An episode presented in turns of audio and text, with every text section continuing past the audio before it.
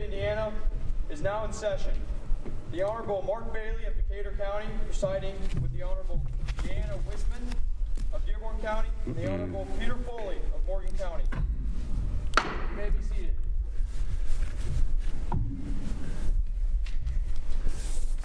Good morning. This matter comes to us on an appeal from Daniel Criswell as the appellant versus Douglas G. Carter as superintendent of the Indiana State Police and the Indiana State Police as defendants and appellees in this case. Uh, Mr. Uh, B- Barrow? Corin. Coraz? Okay, you're here with Mr. Morgan, is that correct? Uh, And you have 15 minutes and five minutes reserved, and Mr. Barrow, uh, you're going to be arguing on behalf of the state, and Mr. Jones is here with you, is that correct? Ms. Barrow, you're going to make the arguments? Okay. Uh, Mr. Coraz, the case is with you. Thank you, Your Honor. May it please court, my name is Gerald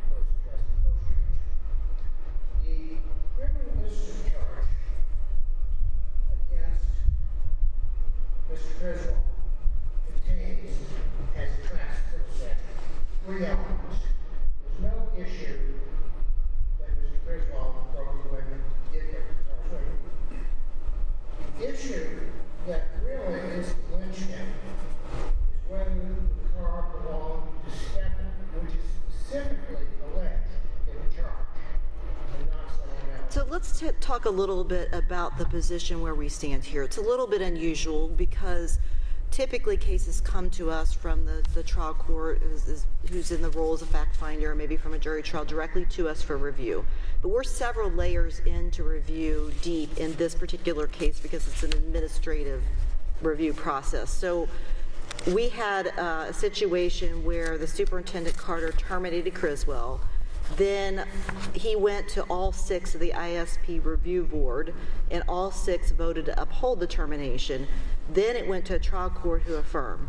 So at this point, being so deep into the review process, can you win if we don't reweigh the evidence, which we're not supposed to do? First of all, it's not that we should reweigh the evidence. You cannot. And that is not in dispute. So long as that is the appellant, please agree that that's not an issue, we're not going to argue that we can't. Secondly, in reviewing administrative decisions, this court reviews the decision of the board, not the decision of the trial court. So yes, you can review. And third, you can reverse if the decision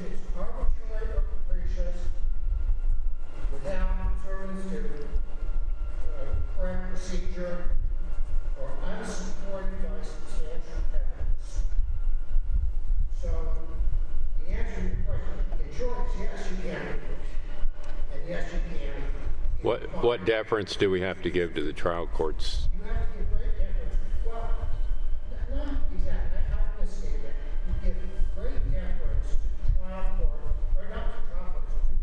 You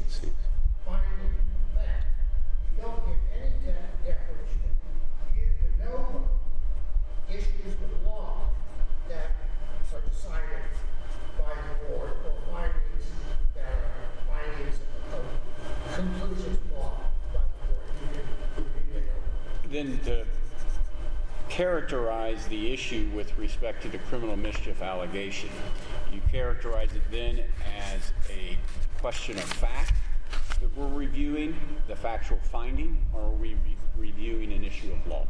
You're reviewing an issue of law, and in a couple of different ways. So let me,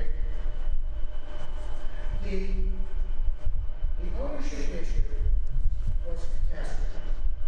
There's a lot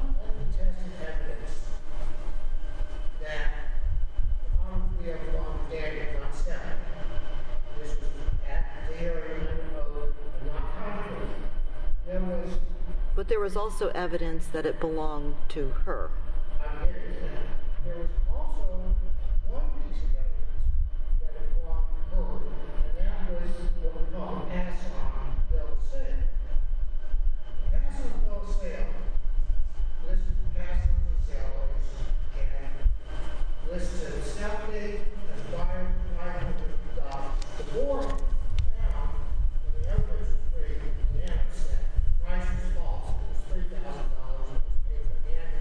That is ninety report. And Stephanie testified under oath that she was not the buyer and did not own the car on September second when the rock broke away. So, the board characterized, and this is the legal issue, the board characterized that bill of sale as substantial evidence. Whether something is substantial evidence is an issue of law. It was evidence, it was admitted as evidence, but was it substantial because it is the only piece of evidence the board holds is substantial evidence supporting her ownership. You're saying that the finding of substantial evidence is a finding as a matter of law. as a matter of law, it's erroneous. And it's erroneous. And this is the point of this statement. This is a little, little hard to paraphrase. The board says that if they do not find the bill of sale is accurate and truthful, that Stephanie and the seller, pass on, would have committed perjury and they were prepared to find that they committed perjury. Pass on and Stephanie testified under oath at the hearing, there's no controversy, that pass on said, I told Daniel, Stephanie said, I put in my name, it was untruthful, Daniel bought the car. It was his car. And so there To was- bring in the, the, the facts into the, um, rule of law that we're considering then, it's, it's, the question and then becomes the rule, or the, uh, law with respect to what is substantial evidence. And is that not, um, the amounts to something more than a scintilla, but less than a preponderance, somewhere in there? Yes, and, and, and say this is true too. It is incumbent on the state police to prove all three elements what they charge. But they only have to prove each element with some substantial evidence. That is a lower standard of preponderance, far lower than So we have two things here, though. We have the issue with the car, but we also have an interference with the uh, internal investigation. Even if we assume the car was his, and we, we agree with you there, the termination can still be upheld by the interference charge, correct? It could be upheld. It could be upheld. Yes. Now, the question might be, that, that may created another question that we really haven't brought to the court is, do you then remand to determine whether or not the penalty imposed by the court would be the same penalty had it only been found well, I want to go in a little bit of a different direction with you because you mentioned some concern about the, the language. And we do a lot of things every day in looking at words and what they mean. And he was accused of interfering with a prosecution when what was apparently meant was an internal investigation. Well, let me say this, this is very important. When the charge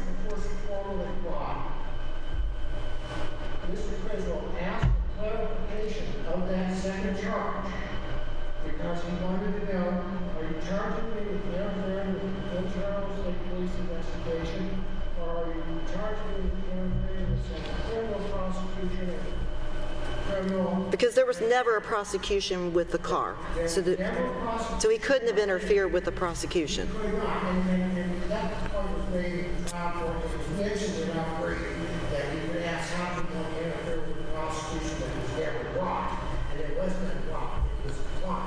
Uh, So is there no rule or regulation within the state police that uh, precludes an officer under investigation from interfering with an internal investigation?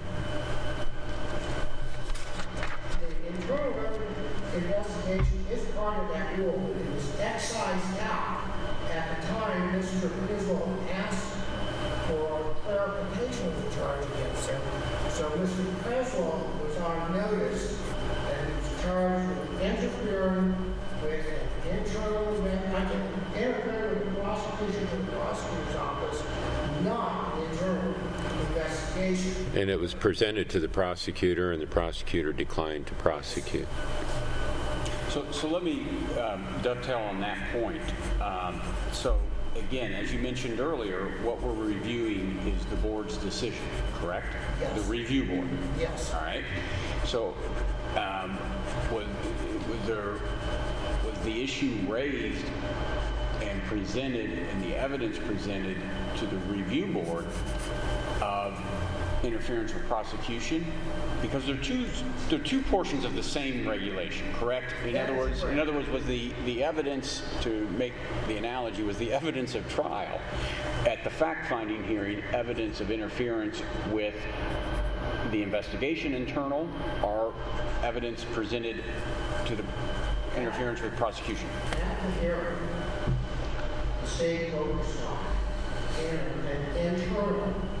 Interference, interference with the internal investigation. I think even in their opening statement, they statement that effect, even though that was not the. And then when you go and look at the findings of fact, um, they really focus on an interference, but not with the accessing the RMS system, but but with the submission of a piece of evidence that, that they first and then said, uh, because it was contradictory to something else, it, it, uh, constituted an obstruction of basic interference. was the word they used. I, I said obstruction, but interference. Um, but the charge, the written charge,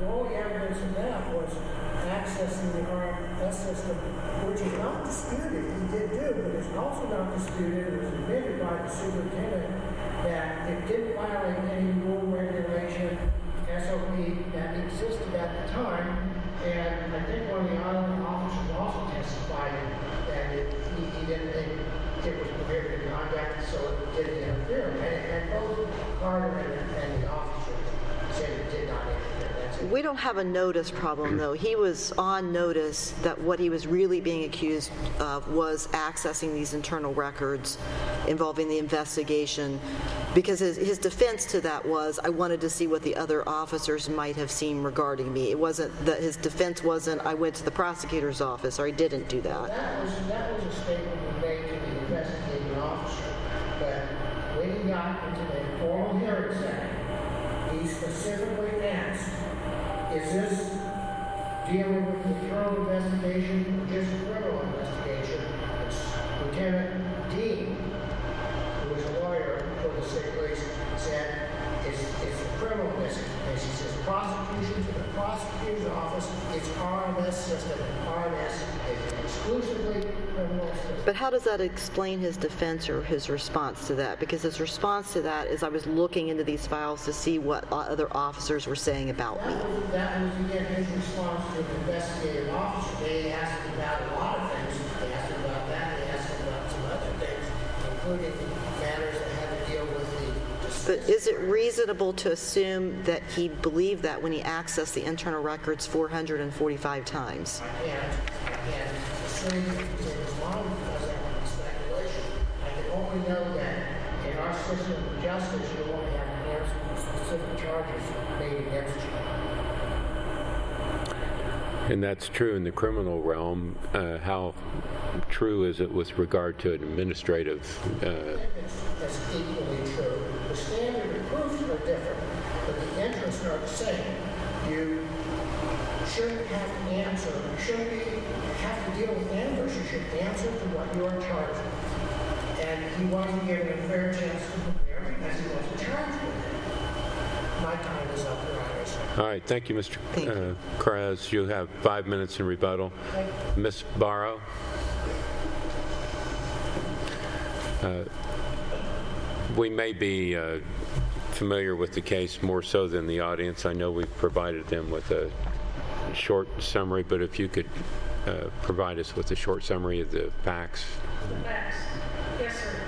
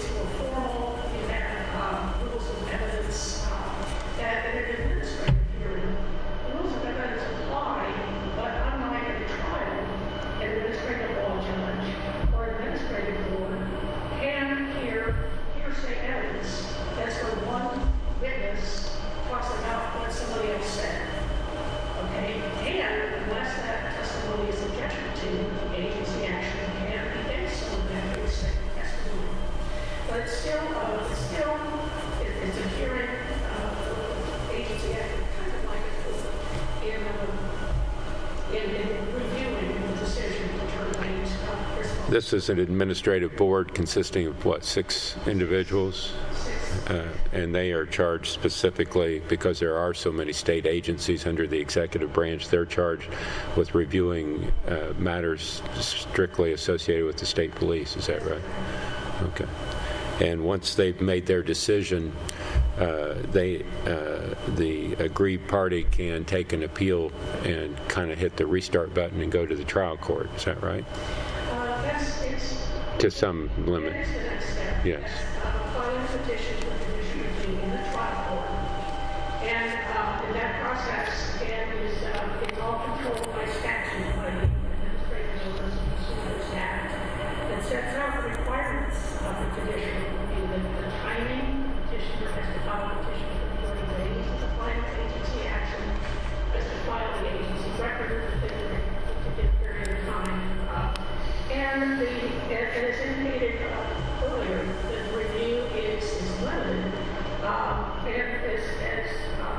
What are the lim, what are the limitations? What's the review, standard of review for the trial court in reviewing administrative action? when the trial court, is that is the same as this court's review, uh, whether uh, substantial evidence uh, supports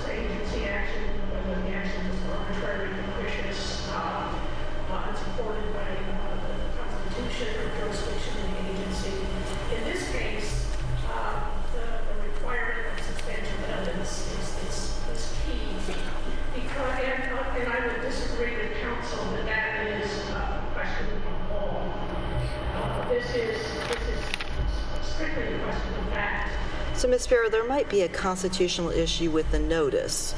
Can you speak to the fact that the charge said that he was accused of interfering with a prosecution instead of an internal investigation?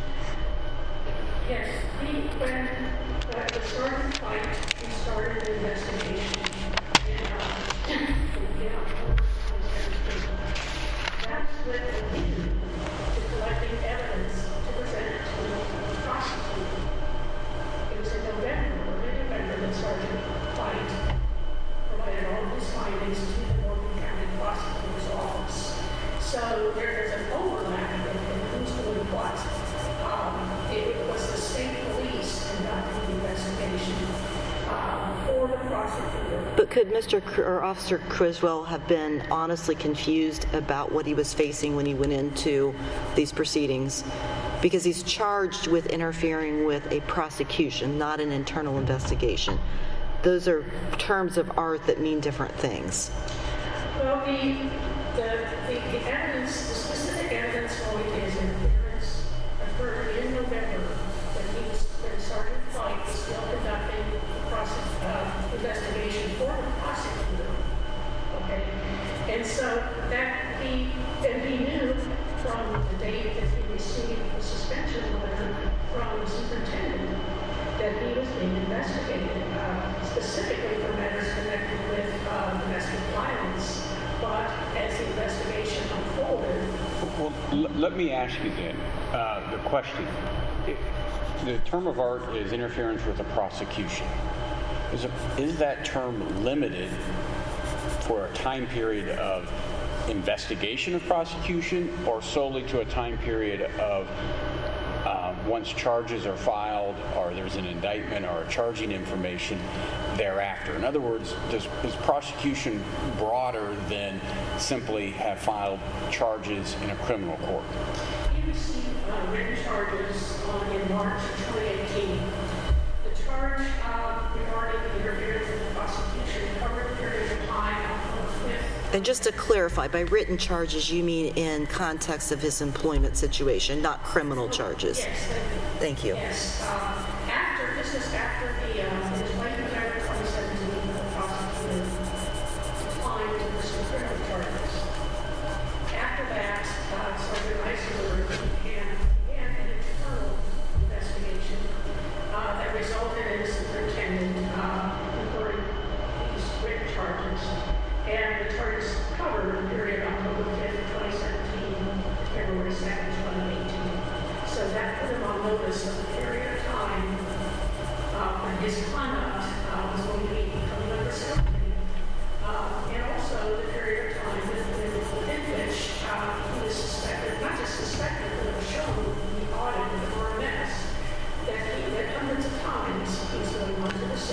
What, is RMS?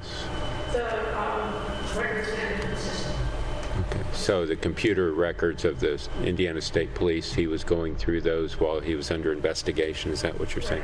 Yeah. And uh, at least until December of 2017, while he was suspended, the letter from the superintendent um, suspending him, this letter is dated October 2nd, 2017, specifically told him his law enforcement authority is hereby suspended.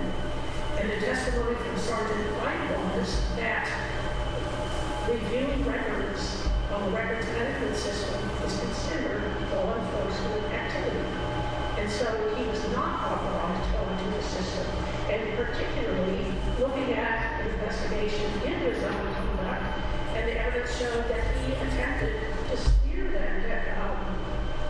investigation in his favor. So he accessed it, if I understand the record correctly, about 445 or 50 times during the process of this investigation. And he also, after accessing this, do I understand the record correctly, is when he, the, the Passan affidavit was uploaded into the RMS system, and then he was accessing the RMS system, and then four days later, he presents a different bill of sale. sale. So it's, im- the implication is that he's trying to respond to these accusations in real time by looking at evidence that he's not entitled to view. Is that correct? That is correct, and uh, Sergeant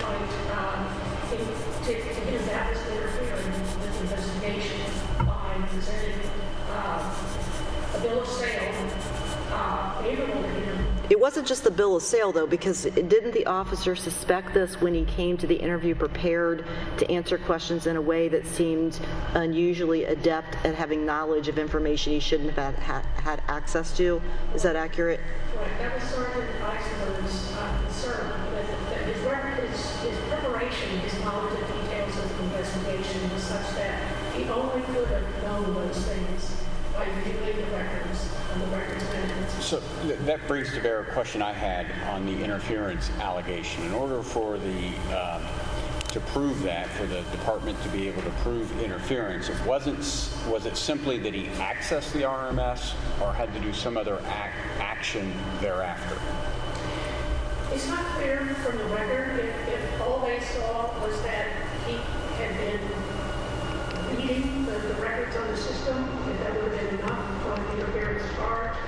The only reason that the state police did an audit of the records was this concern with the fact that he provided Sergeant White his own bill of sale shortly after he seen that on the records system, and the fact that when Sergeant Eisenberg interviewed him, he had detailed knowledge of the investigation.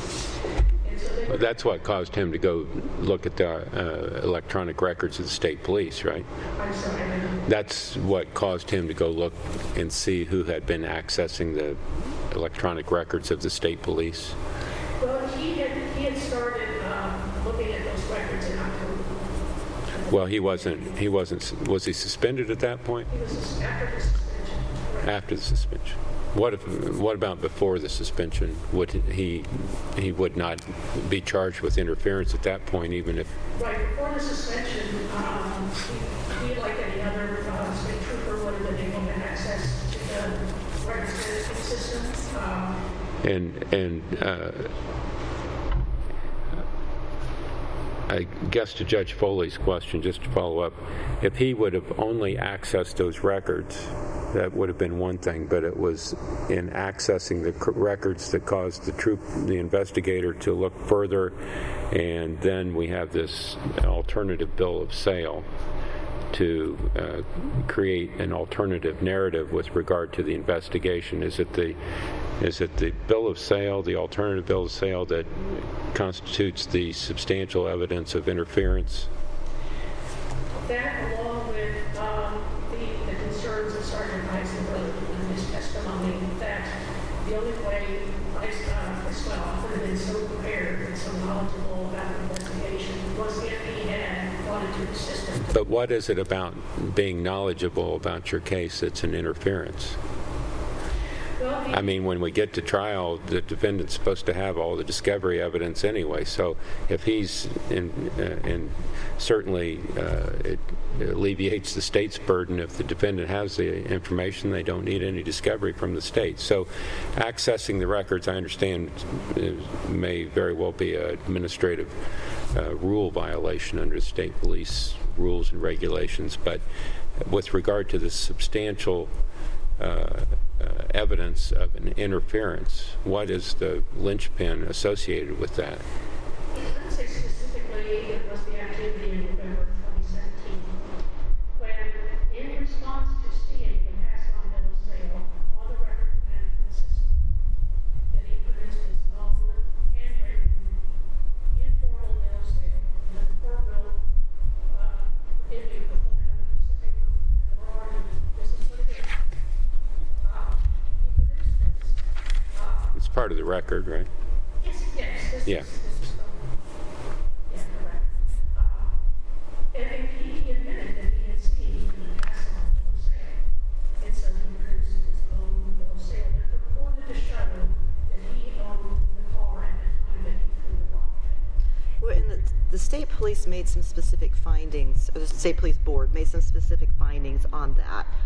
and linked it up by saying it was the combination, I'm looking at uh, findings 82 through 84 in the findings and conclusions.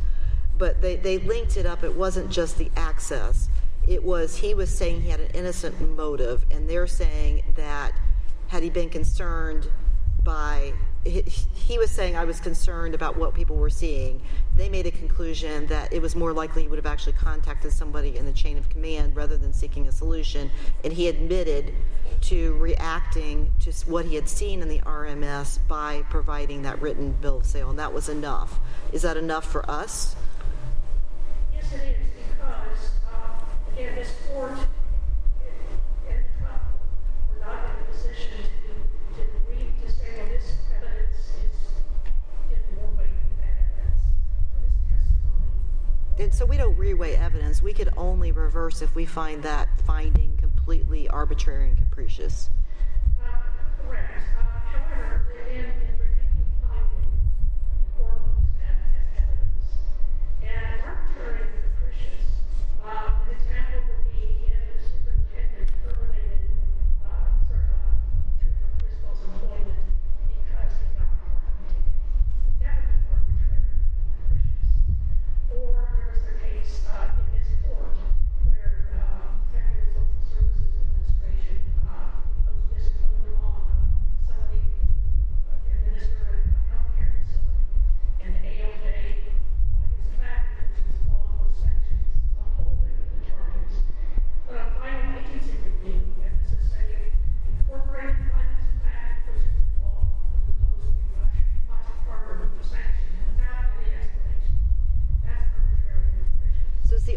We can reverse this is if we do a reweighing of the evidence.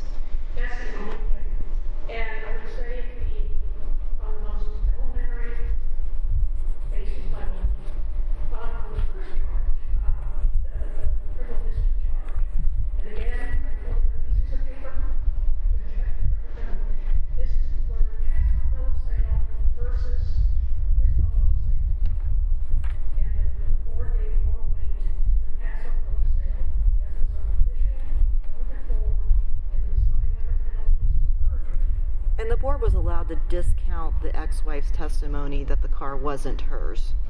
Because it, that's a lot of what the appellant is saying, is that, well, she testified it wasn't hers, so we should believe that. Correct,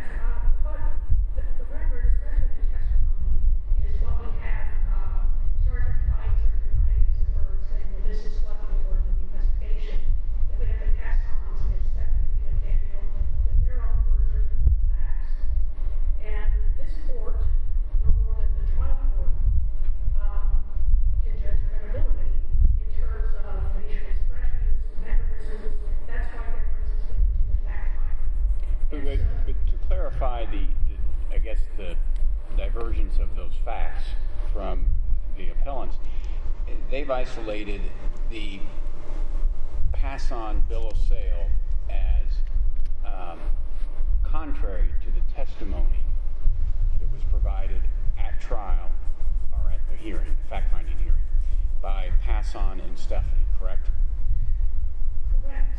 And, uh, they, Stephanie and the Cassons, uh, their testimony, um, tended to undermine credibility of the Casson bill of sale. However, as opposed to that, their Sergeant Wright's testimony about what was witnesses said to him about this, uh, the Virginia court sale. Because I was going to ask, what other evidence of ownership in the Stephanie is there besides the Casson bill of sale? Is there any? Well, the, the, according to Sergeant Wright, they told him that they thought that this, that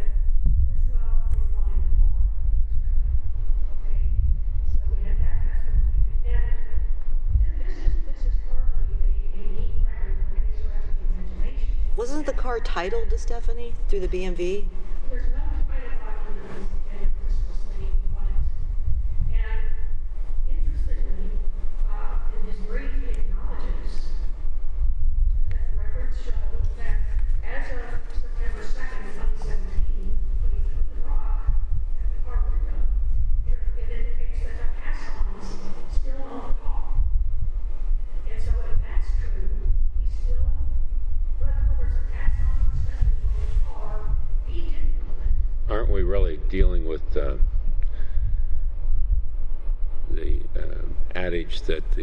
The uh, cover-up is more egregious than the crime. I mean, isn't that what we're really looking at here? Uh, uh, whether whether or not uh, it was a criminal act or not, it was an investigation, and in order to uh, cover up the uh, evidence associated with that initial investigation, we end up having uh, alternative bills of sale and uh, search into records that uh, he was not authorized at the time to in- investigate or look into. This court does not need to reach the conclusion that there's a cover-up. Um, And that's certainly not what the state is arguing, and that's what the the judgment that is really not called for, but, but what this case is about is whether there's substantial evidence. And so the board properly weighed the evidence and came out, um, in opposition to, uh, Mr. Criswell's position. I, I I have, if I can keep you for one further question in, in response um, to a, a statement by Mr. Corraz. Um, if the, if this court were to find um, one of the allegations supported, one of them not, uh, Mr. Corraz, I think, suggested that there would be a remedy of remand for a uh, determination of, of penalty or sanction. Is that viable? No, Superintendent Carter testified that either the charges by itself would uh, justify termination of employee, employment. The board's findings of fact include, uh, Superintendent Carter, his position. So if this court finds, only finds one of the charges, uh, supported by the evidence, it's still unsupported. Thank you, Mr. Uh, Barrow. Uh, Mr. Corraz, uh, I think we gave Ms. Barrow an extra minute, so you can have an extra minute, but there's no penalty for stopping early.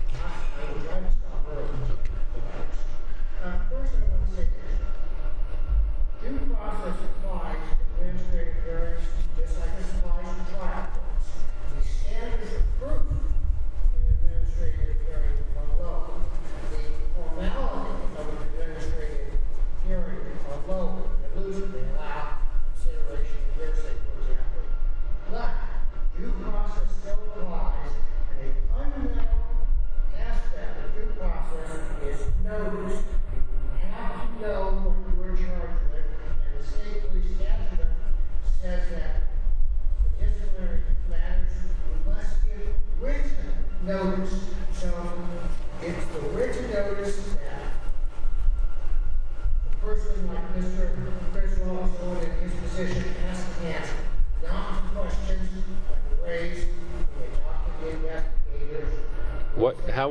part, part of that notice and whether or not he's prejudiced by it is what type of alternative defense would have been presented had he been given notice that it was an administrative hearing versus a criminal investigation?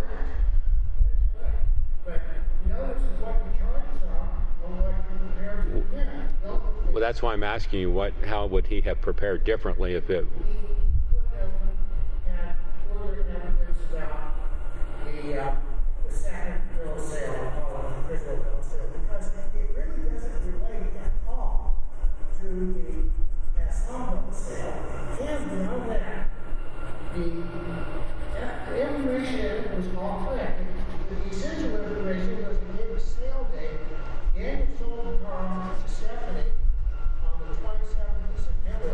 That's reflected in Bureau of Motor Vehicle Records, and that's what the sale was. And it also raises the question, why would Stephanie buy her own car?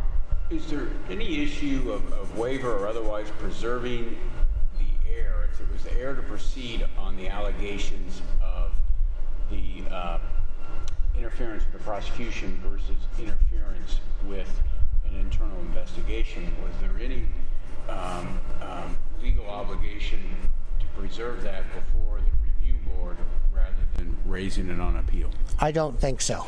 I think that um, the, the record before the review board is extensive and there are objections. I can't say to you right now with assurance that that was objected to, but, but there was a lot of things in that hearing that went on that were raised, and that was, and that issue was raised in the judicial review before the trial court. But uh, I can't, Well, at least in the civil context, in civil trials, um, it, it, it could be as pled or as tried. Yes. And, and is that an analogy we would use here? I, I think so. I think so. So if we Oh, well, give no, I'm sorry, I, I misstated. I think no, no, yeah, it- yeah. it's not as pled. You have to respond to what's pled. What happens at trial is not is not. I don't mean to say that's not a waiver of the issue. When you're in trial and you get something comes up unexpected, you deal with it as best you can. But that doesn't mean that you acquiesce to being tried on something you weren't charged with. But you still have to do your best when you're there to respond. So uh, let me. Uh, that's my clarification on How that. do you, uh, how do you respond to the superintendent's determination that either one of these would have been sufficient to discharge That's not, that's not exactly what he said. It was a little bit ambivalent. He said, I think, he used, either one could result. And, and, but he didn't say definitely would. He also said he might not have terminated him if he had found remorse or more appreciation for the wrongfulness of his conduct. So it's a little bit ambiguous about what he testified specifically to. Uh, could you remand it and end up with a discharge? Yes. Could you remand it and end up with a suspension? Yes. Uh, it changes what you're looking at completely. The superintendent was mostly upset by the rock throwing incident, and yet he said that he didn't care who owned the car. And that's in his testimony. So when they when they affirmed his finding that she owned the car, he didn't make that finding. He said he didn't care. Um, so again, if it were to re- remand, were remanded on that basis, you might get a different result. You, you just can't say it's speculative, but it would require, I think, a remand. Um, were there any other questions that you'd like to ask me? No, we're good, Mr. Corraz. Anything else you'd like to say before we adjourn? I think I'm done. Thank you very much. And I would like to say this is a unique and really lovely atmosphere to do a Court of Appeal argument. I've never done anything like this before. And thank the school. It's very nice, very nice. Thank you, sir. Well, thanks very much for the uh, well-prepared arguments both the state through Mrs. Ms. Barrow and uh, Mr. Corraz did today. Uh, Typically, we would adjourn and uh, go back to our chambers and uh, have a conversation about how this case should be resolved, but because we are in such a fine facility here today with the East Central High School Trojans, uh, we are going to adjourn here momentarily and step out from behind the bench and answer questions you may have about anything other than this case we just heard. And you also may ask questions of the lawyers if they uh, are so inclined to answer, uh, uh, but we don't want to exclude them. And before we adjourn, though, I'd like to thank the government teacher Tyler Theising for organizing the event, and Principal Tom Black and Assistant Principals Chad Sweeney and James uh, Jamie Rosen Rosefeld for supporting the opportunity to have us here today. Special thanks to uh, Dearborn County, Ohio County Prosecutor Lynn Deddens. I think uh, uh, the prosecutor uh, is the only prosecutor in the state of Indiana that represents two counties. Uh, Judge John Cleary, Dearborn County Superior Court, and Dearborn County Bar Association for their interest. And also, uh, we have Judge McLaughlin and Judge Negangard as well, who are here with us today. And we thank you for taking time out of your busy schedule uh, in the Dearborn County courts to come and participate in this, this activity. And by the way, if you have questions for your local judges, I think they'd be more than happy to answer as well. So don't exclude them from the opportunity to, to uh, share with you today. So with that, bailiff. All rise. This court is now adjourned.